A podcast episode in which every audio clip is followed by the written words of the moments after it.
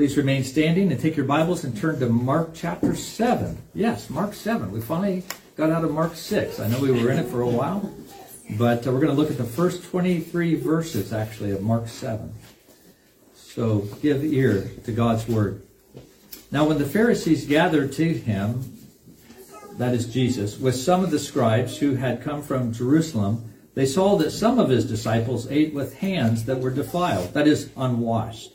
For the Pharisees and all the Jews do not eat unless they wash their hands properly, holding to the tradition of the elders. And when they come from the marketplace, they do not eat unless they wash. And there are many other traditions that they observe, such as the washing of cups and pots and copper vessels and dining couches. And the Pharisees and the scribes ask him, Why do your disciples not walk according to the tradition of the elders? But eat with defiled hands. And he said to them, Well did Isaiah prophesy of you, hypocrites, as it is written, This people honors me with their lips, but their heart is far from me. In vain do they worship me, teaching as doctrines the commandments of men. You leave the commandment of God and hold to the tradition of men. And he said to them, You have a fine way of rejecting the commandment of God in order to establish your tradition. For Moses said, Honor your father and your mother, and whoever reviles father or mother must surely die. But you say, If a man tells his father or his mother, Whatever you would have gained from me is Corban, that is, given to God, then you no longer permit him to do anything for his father or mother, thus making void the word of God by your tradition that you have handed down, and many such things you do. And he called the people to him again and said to them, Hear me, all of you, and understand. There is nothing outside a person that by going into him can defile him. But the things that come out of a person are what defile him. And when he had entered the house and left the people, his disciples asked him about the parable. And he said to them, Then are you also without understanding? Do you not see that whatever goes into a person from outside cannot defile him? Since it enters not his heart, but his stomach, and is expelled. Thus he called all foods clean, and said, What comes out of a person is what defiles him. And from within, out of the heart of man comes evil thoughts, sexual immorality, theft, murder, adultery, coveting, wickedness, deceit, sensuality, envy, slander, pride, foolishness. All these evil things come from within and they defile a person. Thus ends the reading of God's Word. You may be seated. The grass withers, the flower fades, but the Word of our God stands forever. Let's pray. Lord, we thank you so much that we could gather here this morning. Lord, we need to hear your Word today. We, we pray that you would speak clearly to us. And Lord, I pray uh, more than anything that I would not get in the way, but that your Spirit, Lord, would work in our hearts to, to hear and to receive these things, to be encouraged by the work that you are doing in the lives of your people. And God, even to see the work that you are doing in the hearts of those who do not believe in you as well. Lord, I pray for the person who's maybe listening today and does not believe in the Lord Jesus, that he would have or she would have her eyes open to see clearly the wonderful work that you are doing uh, in this world today. We thank you and pray this in your name. Amen. So one of the things I like is memes. You know, you see them on Facebook or the internet or, or whatever, right? And have you seen those memes uh, that say something like this? What I look like, that's one picture, and then the other picture is what others see, right? So, you know, what I look like might show some person running down the beach very swiftly with the wind blowing in them and their hair's blowing back and they look like, you know, a movie star off of some show or something like that. And then the other caption is what people see, which is a toddler running, jerking from side to side. You know, sort of that kind of, of, of idea. Well, the reality is, is that what we think of ourselves and our heads and inside of us is not always what we really are like on the outside, right? That's just fact of life, okay? But the opposite is always also true. What we appear to be on the outside is not always what we're like on the inside. And, uh, you know, I think that's why people are so good at appearances these days, or at least they try to be that way. Oftentimes people try to sort of create a persona about themselves. And that might be on social media, but I would suggest to you it's not only on social media, it's in person. You know, people are trying to be somebody, maybe other than who they are. And part of the reason for that might be that no matter how much we've heard this growing up, you know, don't judge a book by its cover. The reality is that's exactly what we do, right? With people, we judge them based on what we see, based on the appearance. You know, we, we live in a world where appearance can be everything, where people are judged by the clothes they wear, or the car they drive, or, or the way they keep themselves, or the way they speak, or the way they act. And society tells us that outward external appearance is very, very, very important. Now, having said that, at the same time, it's that same society that can also oftentimes expose a fake as well. And you've probably met people like that. Maybe people that you thought were rich or that they were famous or smart or, you know, they just gave some appearance that they were somebody important. But as you got to know them more carefully, you realize that's not at all the case. Or maybe it was someone that you met that you thought was very caring and loving and concerned. And so you opened up to that person and you sort of shared the, the deepest secrets of your heart, only to find out later they weren't so caring. They were just a kind of person that sort of gave that persona so that they can manipulate other people and hurt them. And so there's all kinds of different ways that we see that manifested. Well, this is the issue that Jesus is really dealing with from a religious perspective in our passage today. Jesus is confronted with the Pharisees and scribes who, in the name of religion outwardly, they alter everything they do. The Pharisees were always looking at the angle. They always wanted to appear a certain way. Their outward actions had the appearance of godliness, but there was no true inward godliness. Instead, there was a hardness of heart, as Jesus oftentimes said. And so Jesus condemns this as hypocrisy and, and says that it's worthless. You see, I like the way one person put it. They said, right behavior, okay, our right behavior, even if it's in conformity to God's laws, is meaningless if there's not an underlying change of heart. It, right behavior, even if it's in conformity to God's laws, is meaningless if there is not an underlying change of heart. And that's what Jesus was confronting these Pharisees with, uh, as he quotes from the prophet Isaiah in verse 6. This people honors me with their lips, but their heart is far from me. And as we think about Jesus' rebuke of the Pharisees, we recognize that this is a lesson for the disciples as well. Because if you remember back in chapter 6, verse 52, the disciples still had a hardness of heart, we saw. Uh, matter of fact, their hearts were so hard they couldn't recognize the miracles that Jesus were doing. They were astonished that Jesus did these things because they just couldn't understand. And so this is not just a lesson for the Pharisees, but also for the disciples. And if it's for the disciples as well, it's for each one of us today. Um, as we need to think about the difference between our outward appearance, our, our actions, our persona, and the true internal change of our hearts.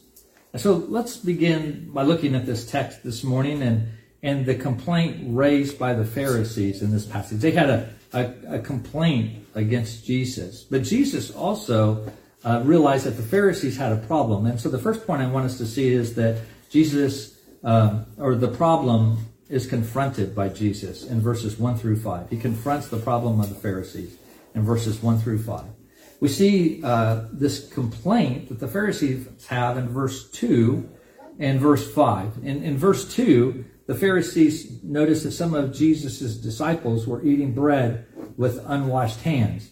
Now, to the Pharisees, this was seen as a violation of their Pharisaical laws, okay? And so in verse 5, the Pharisees and the scribes confront Jesus about the behavior of his disciples because they recognize that if his disciples aren't doing it, that's because he was a bad teacher, right? So he has to take responsibility for this. And so they charged Jesus with allowing his disciples to violate the tradition of the elders. Now, I want you to notice, and you got to give the Pharisees credit. We always see them as the bad guys, okay? So we got to give them credit wherever we can, right? And you got to recognize that the Pharisees do acknowledge that they are talking about the tradition of the elders and not the written commandments of God. They are making that distinction themselves. However, by calling it the tradition of the elders, they are giving it weight. They are saying that this is substantial and we should uh, recognize this. Because you see, the Pharisees not only held to the written law of God that was given to Moses by God, but also to the oral tradition, the Mishnah that was given, sort of the, the commentary on the law. And they believed that when God gave the law to Moses, that he also gave them the oral law as well, the commentary to sort of go along with it and to explain what they were to do.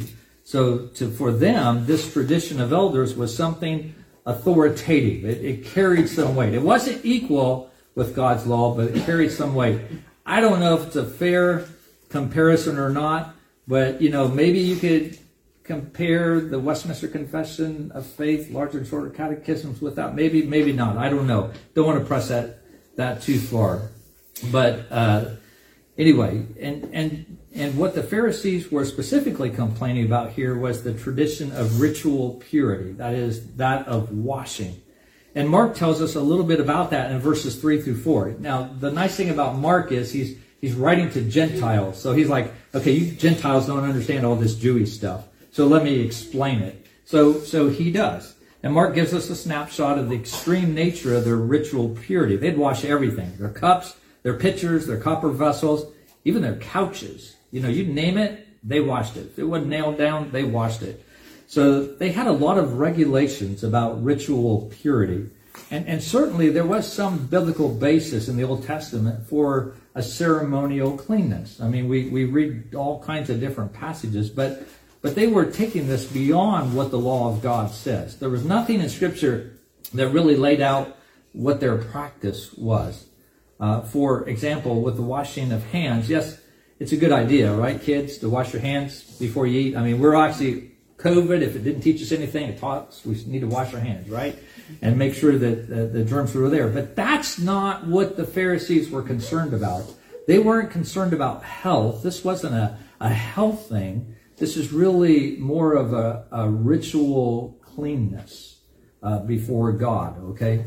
So uh, it's a good idea to wash your hands before you eat, but the Pharisees were basically enforcing certain biblical commands, but they were really actually commands for the priests to wash their hands before they did their duty in the temple, before they went in and served the Lord in places like Exodus 30, 19, 40, 13 you know, they laid out these prescriptions of what the priests were to do. And then the Pharisees took that and they enforced that on everybody else, you know, in the general populace in sort of broader context.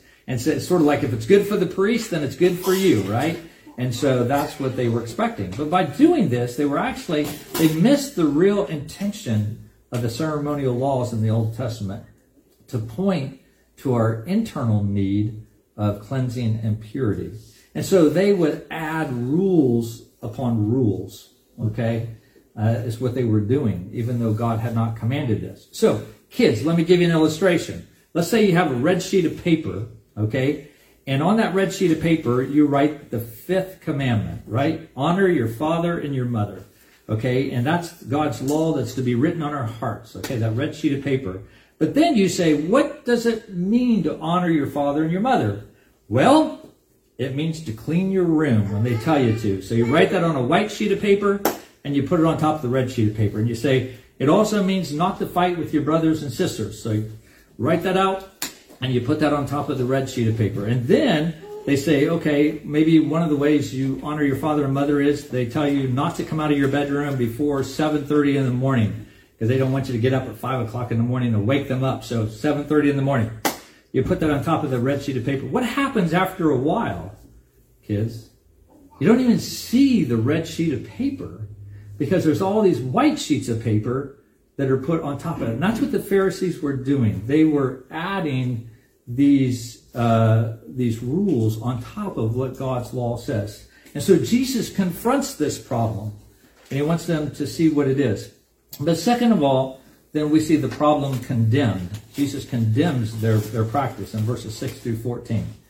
So, how does Jesus respond to these Pharisees, and specifically the charge that his disciples are not washing their hands? Well, first of all, he charged them with adding to the law. Uh, not only would they add up rules on top of rules, but they added to God's law. Okay, is really what they were doing. If you look at the second half of verse 7, he applies the words of the prophet Isaiah to him, and he basically says that the Pharisees and scribes were teaching as doctrines the commandments of men. In other words, you're taking the commandments of men and you're teaching them as if they were God's word uh, and proclaiming them as authoritative. They were putting them on equal level with the rest of God's word. That would be like if we took the Westminster Confession of Faith and said, this is equal to the Word of God. We believe it summarizes the Word of God, but it's not equal with the Word of God. It's not authoritative in that way. But they were saying this is authoritative in that way. And that's why Jesus says in verse 8 to these laws, um, says of these laws that they were the traditions of men. Now notice that he doesn't give them any undue compliments. He does not call them the tradition of the elders, but the tradition of men. And then in verse 9, he refers to them as your traditions. So Jesus isn't giving them the, the, the authority that they're wanting in these things. Jesus makes it abundantly clear that these are not God's laws. These are not some time honored traditions of the saints and how to rightly understand and apply God's laws. Uh, these are a perversion of God's laws made up by men. And so Jesus' critique of those laws then goes even a step further. He basically says that they're effectively trying to replace God's laws with man-made ones. Now think about that just a minute. They want to replace God's law with man-made laws or rules. Now, it's bad enough to add to God's law or his revelation. And we, we see in the Bible where it clearly says, do not add or subtract from, from the word of God. But, but they're doing something even worse. They're wanting to replace God's law with their own man-made ideas. And that's what Jesus says in verse 8. He's saying that they are laying aside the commandment of God for the sake of the tradition of men.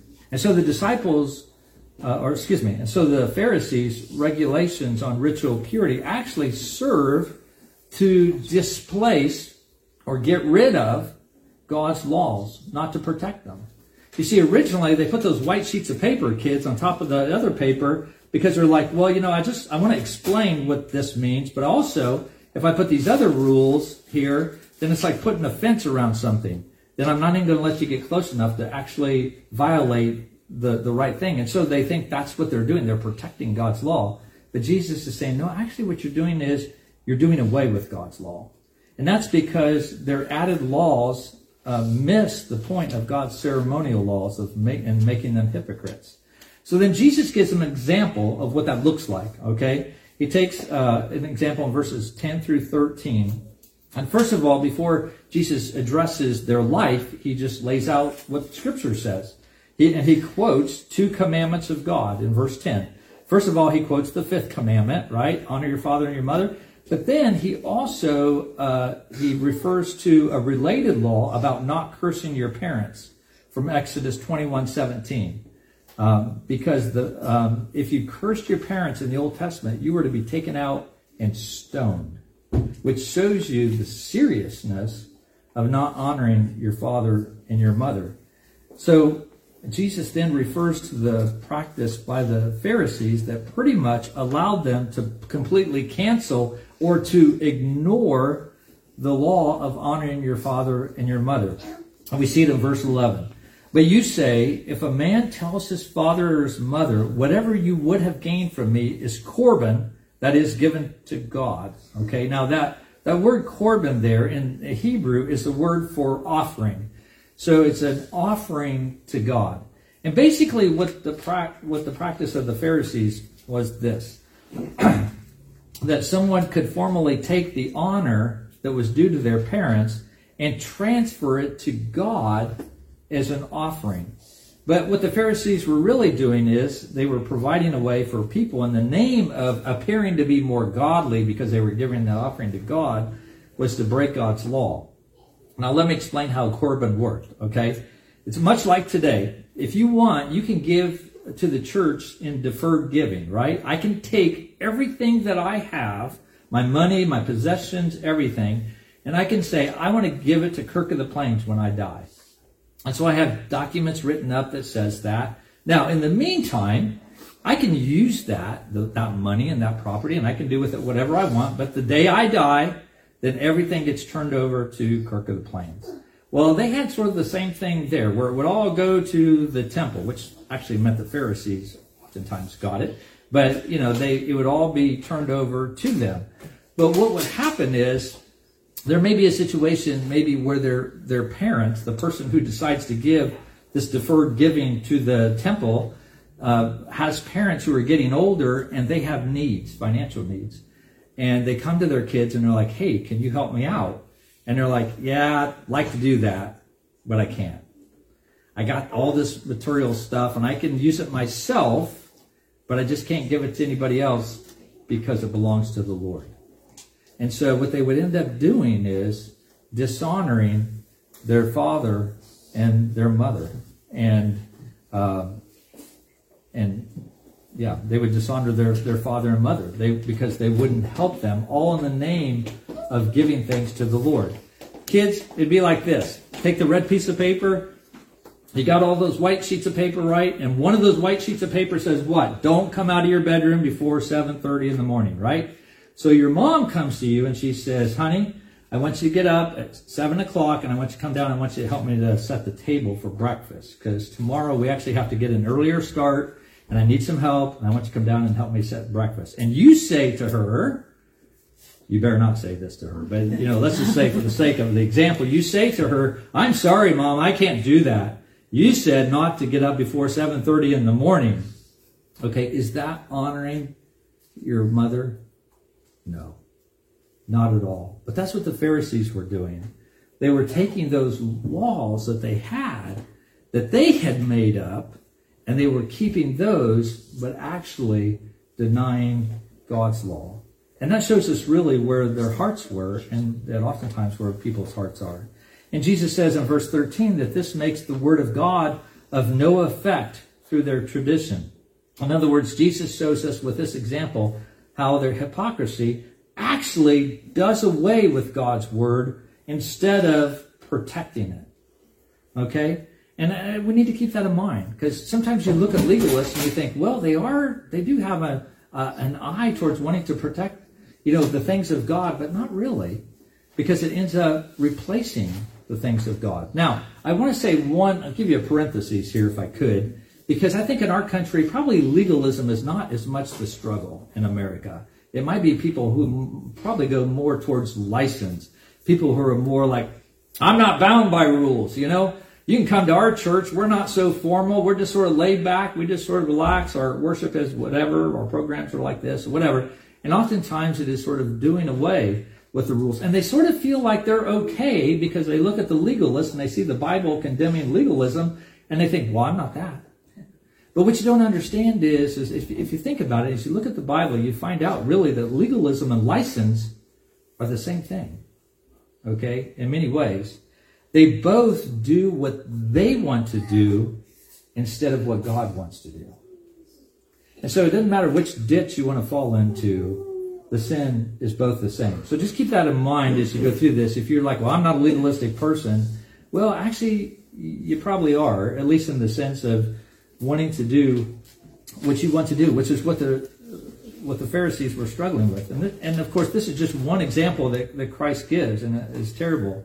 But brothers and sisters, we need to be careful as as we approach our Christian life and as we think about the things. Sometimes we can, you know, think, well, you know, I go to church, I'm there every, I'm faithfully there. I, you know, I look around and I notice that there's some people that are only there like three out of the four Sundays, but I'm there every Sunday. You know, even when there was a fifth Sunday, I'm there at church. And so we think better of ourselves. Or we look around and we say, you know, well, I go to not only worship and Sunday school, but I go to midweek worship too, or go to midweek study as well. And so, you know, maybe I'm more religious. And so there's all these ways that we can look at our external practices and we can feel way better about ourselves or we can compare ourselves with other people, but we're really not examining our hearts. And the reality is we can be very wicked even in our arrogance of our external practice. Or, you know, I use a Reformation study Bible. I don't use, you know, the New King James or whatever, you know, somebody else uses. And so we can we can think these things, or I tithe, or whatever the problem is. So anyway, you see Christ, he first of all takes the problem and he confronts it, and then he condemns it, but then finally I want us to see he clarifies it. He tells us exactly why this is a, a, a problem. What's what's wrong with the Pharisaical perspective of religion in verses 14 through, through 23. After responding to the Pharisees, he calls a multitude to himself of people, and he gives them a short parable in verse 15. He said, There's nothing outside of a person that by going into him can defile him, but the things that come out of a person are what defile him. You see, clearly Jesus still has in mind this discussion that he's been having with the Pharisees. Okay, now he's carrying this over and he's sharing it with the crowd. And Jesus says, it's, it's not what goes in, but it's what comes out of you that defiles you.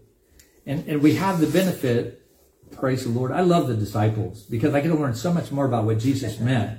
You know, because they're like, I don't get it. he's like, okay, let me explain it. So in verse 18, he explains it and he said to them, then are you also without understanding? Do you not see that whatever goes into a person from outside cannot defile him, since it enters not his heart, but his stomach, and is expelled?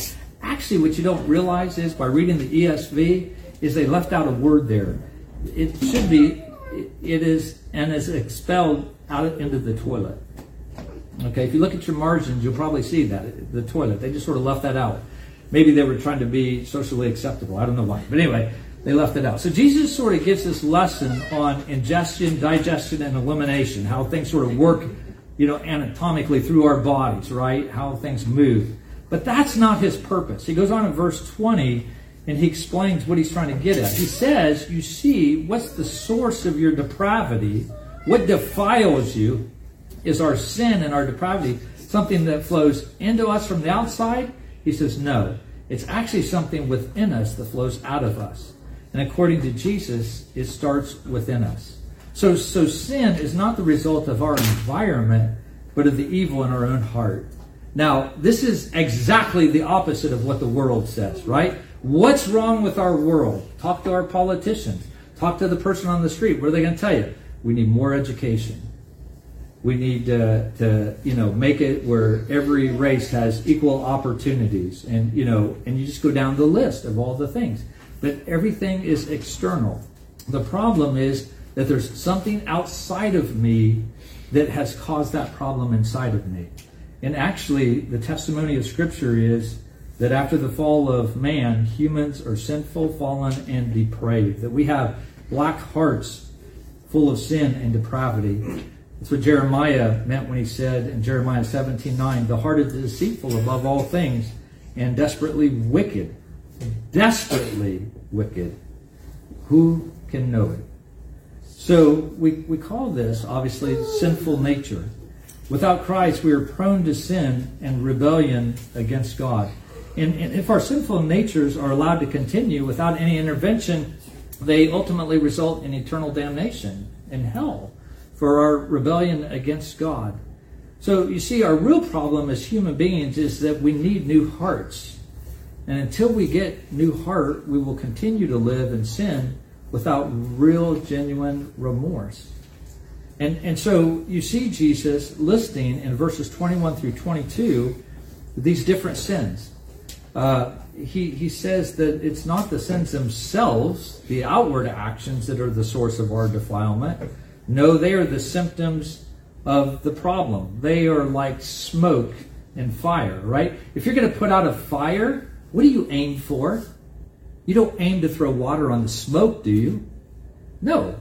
And he's saying the same thing. Here, if you're, if you're going to deal with this, you don't deal with the symptom, you don't deal with the smoke, You deal with the fire. That's really what the problem is. Now, don't get me wrong. It's not that Jesus doesn't care about how we live. He clearly cares about sin. I mean, he lists specifically these sins that, that are in here. And I want us just to look at this list of sins very quickly, okay, that he gives in verse 21.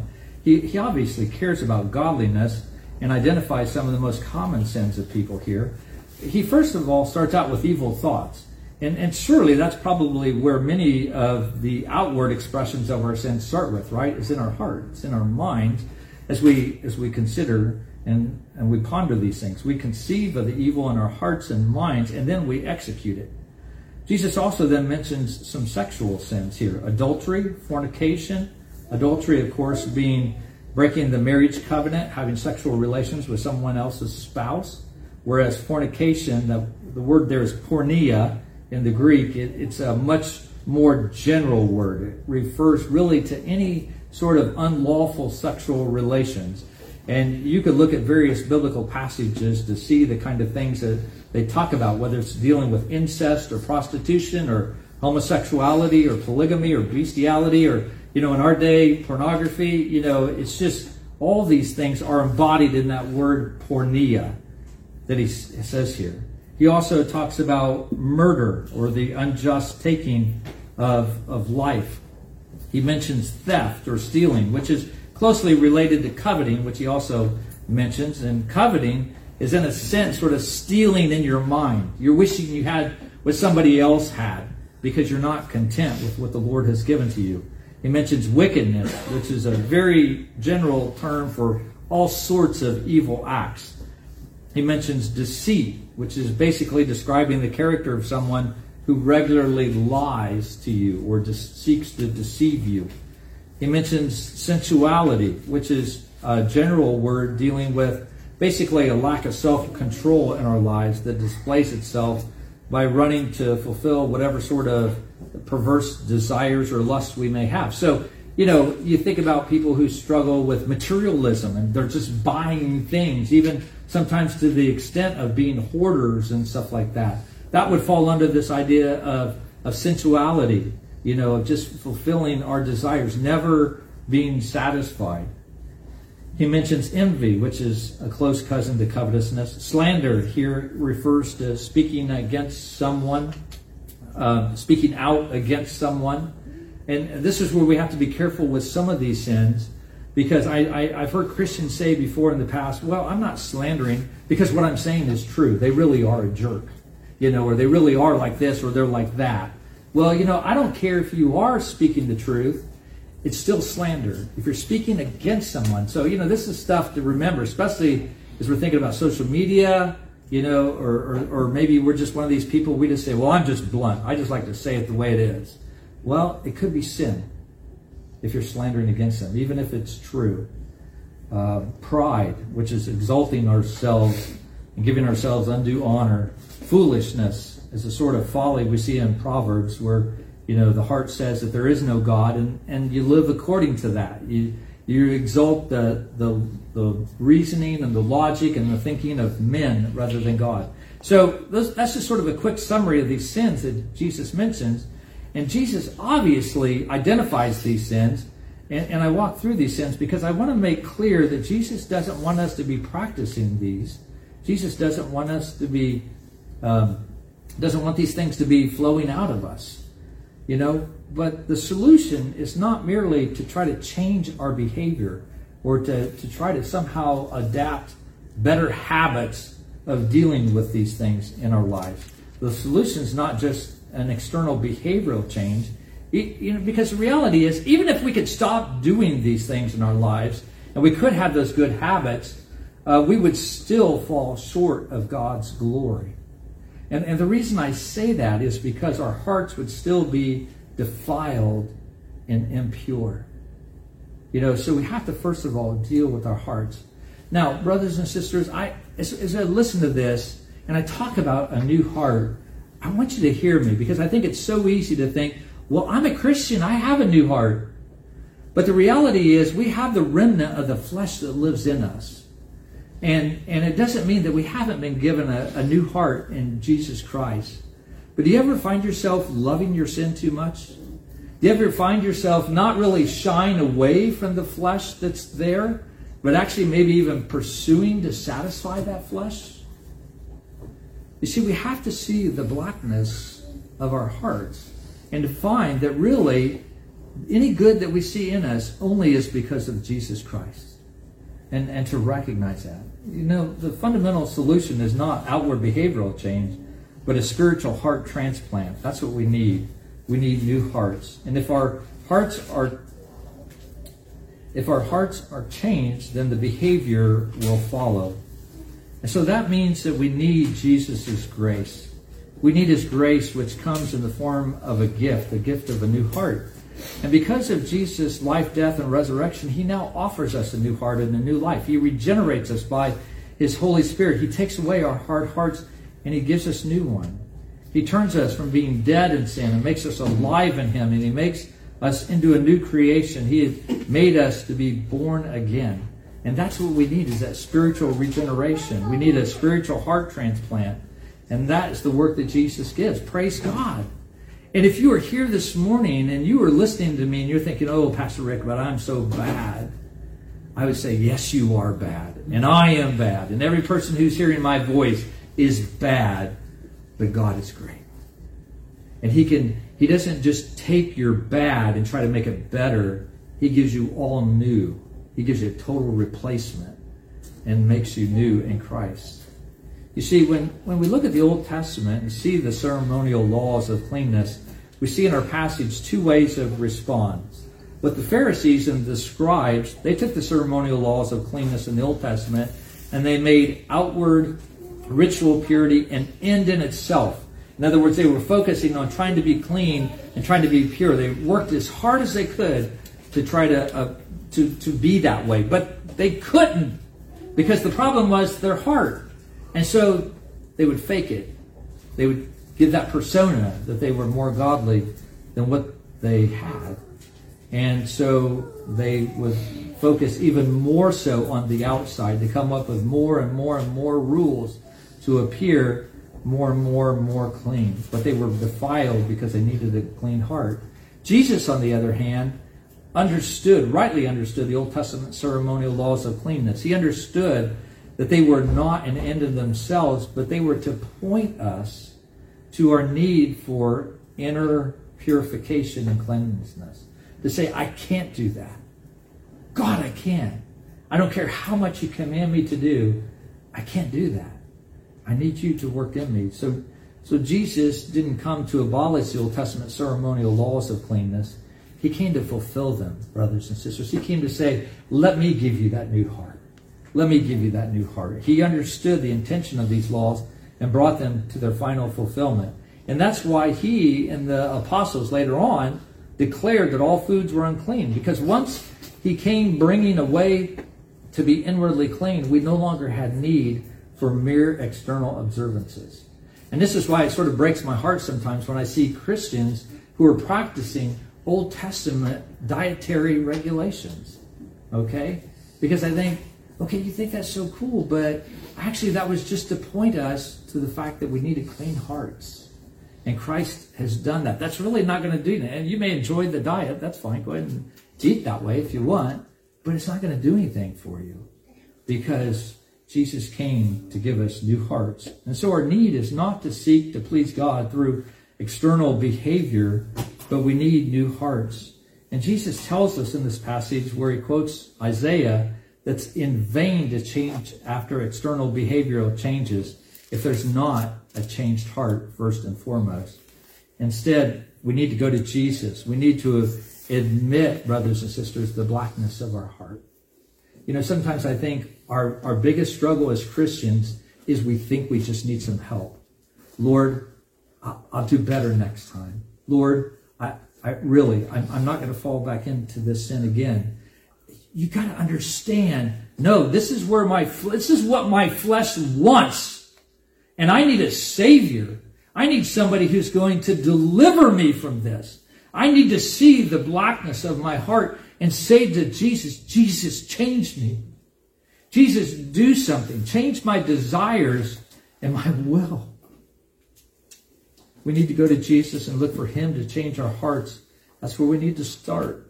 Because if our hearts are corrected, then guess what?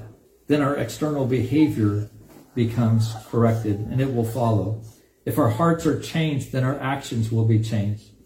I mean, think about the example of a well, if you would. Let's just say you have a well that's diseased and you pull up a bucket of water out of that well and you treat that well, you can now drink that water, right? Because you've somehow purified it. You've given the remedy for whatever is ailing that well. Well, that's good, but that doesn't solve the problem. It's, it's just sort of the band-aid. The real solution would be to find the source of the water and treat all of that. Then whatever you pull up out of that well would be clean water that you could drink. And that's what Jesus does in our hearts. He purifies us. Stop trying to please God by external outward changes. That's the danger, I think, oftentimes in churches. You can come into a church and you see people trying to live godly lives, and you can say, Well, I want to be like that. I want to be godly like that. And then you try to order your life in such a way to give the appearance of that godliness. But if you didn't address your heart in those changes, then that's just like what we talked about at the beginning of the sermon of the world of people in our society trying to dress up their outward appearance of trying to have some kind of persona to look like you're something different than what you are. But brothers and sisters, God looks at the heart. He doesn't judge a book by its cover. Okay? He knows if we're faking it or we're not, right? And he wants us to be broken and realize that our actions are not good enough and to come to him that no matter how hard we try in our own strength, we can't measure up to God's standards. And as we come to realize that, that's when we begin to realize that God is working in our hearts, that God is changing our hearts. You see, our outward godliness must come from a changed heart if it is going to mean anything. Amen. Let's bow our heads this morning and just meditate upon this word that we've heard from the Lord this morning.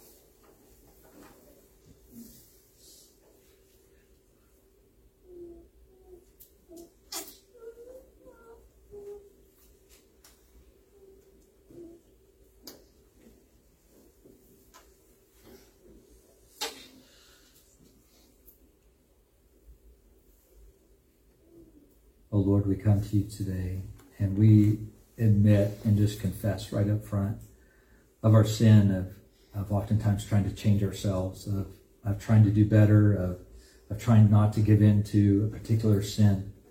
And yet, God, here we are another Sunday having committed the same sins again this week.